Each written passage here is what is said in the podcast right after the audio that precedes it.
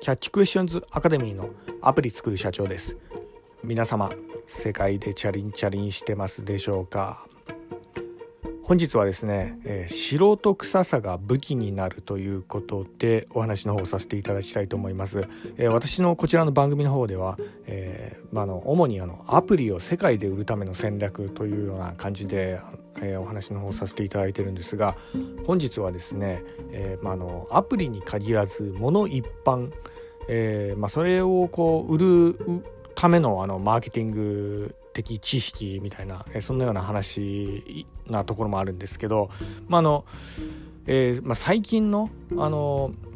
ものの売り方っていったものがですねまあややこう変わってきてるかなというようなところがあったので、まあ、少しその辺をちょっとまとめさせていただいたところにもございます。それがですね、えー、やはりですね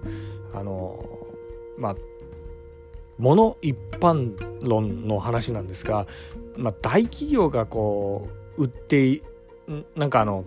まあ、テレビ CM とか、えーまあ、そういったところであの大物芸能人とか使ってこう大々的にやるあのコマーシャルの類ですよねそういったものはもう古いんじゃないかなというような、えー、ところがあるんですね。まあ、というのも、えーまあ、テレビ CM とかあのまあ、そういったものをこう見て何か物買った人ってそもそもいますかっていうような、えー、そういうような、まあ、ところもあるんですけど、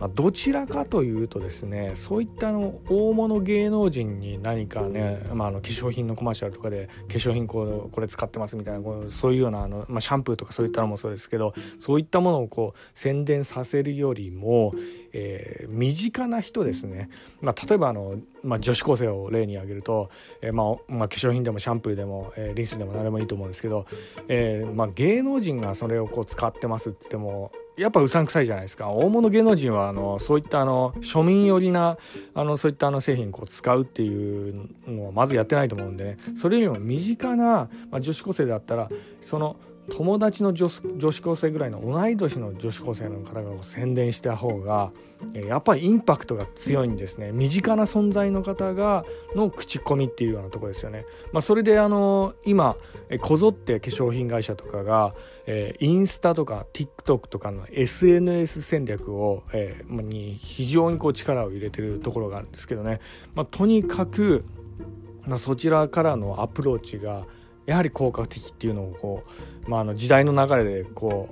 う、まあ、気づいてきたというようなところがあるんですよね。でこの流れはですねやはりアプリにもアプリの世界にも、えー、今後通用してくるんじゃないかなと思っております。まあ、どういった、えー、ことかというと、えー、自分とそのユーザーと同い年ぐらいの世代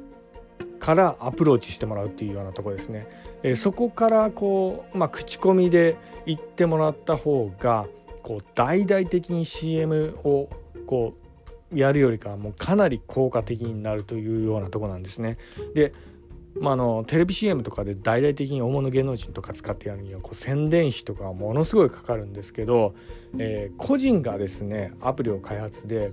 販売するために、えー、唯一できることがえー、ここなんですよ。そんな広告費とかそんなにこうバンバンかけれるってわけではないのでなのでこうできること、まあ、私たち個人デベロッパーができることということはこのやはりあの SNS 戦略なんじゃないかなというような、えー、ところがあり、まあ、その辺をちょっとお話しさせていただいたところでも、えー、ございます。でまあじゃあ具体的にこうどういうことをやっていったらいいのかっていうようなところのお話なんですけどやはりですね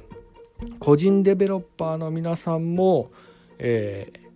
ー、デベロッパーの皆さん自体が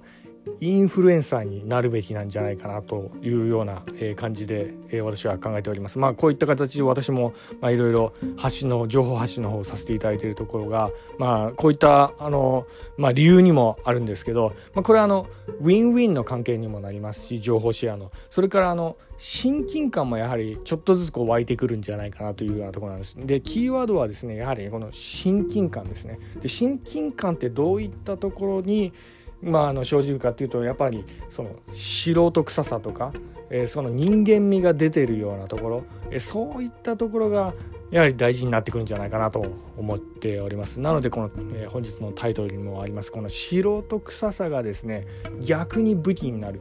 そうなんですね。あの大企業のこの完璧なこの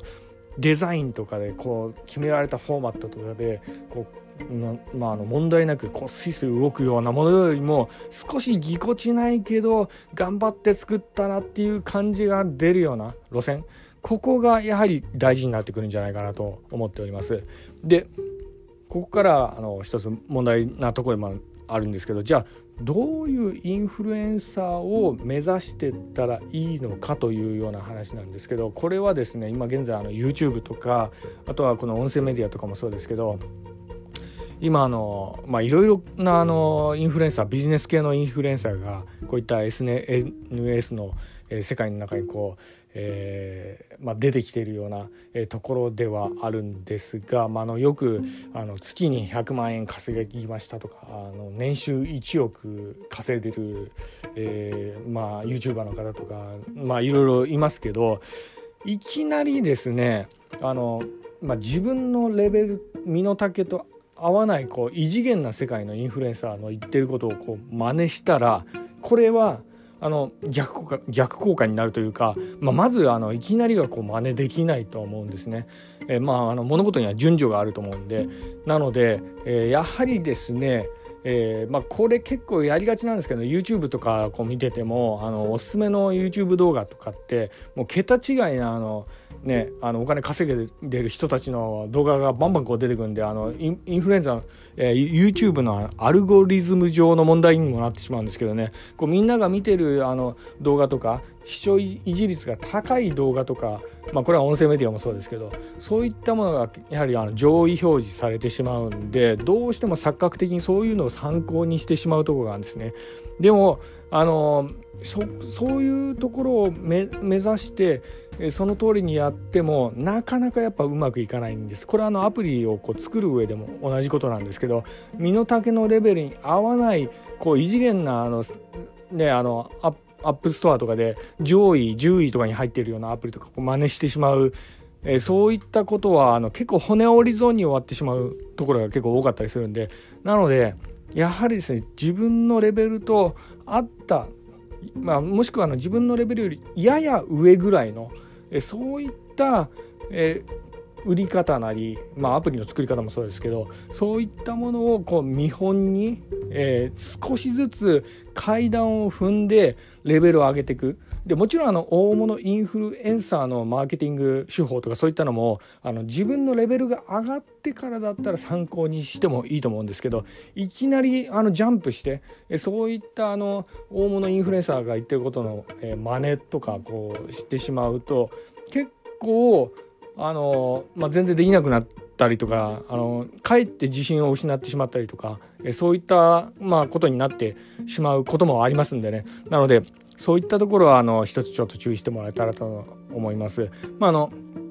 まあ、本日ちょっとお話したした内容としてはまずですねあの、えー、素人臭さっていったものは恥じることではなく逆にそこは武器になりますっていうようなこととあとあのアプリの開発者の皆さんも、えー、インフルエンサーを目指して、まあ、あの親近感の湧くようなそういったアプリをこう作っていく、まあのまあ、個人ア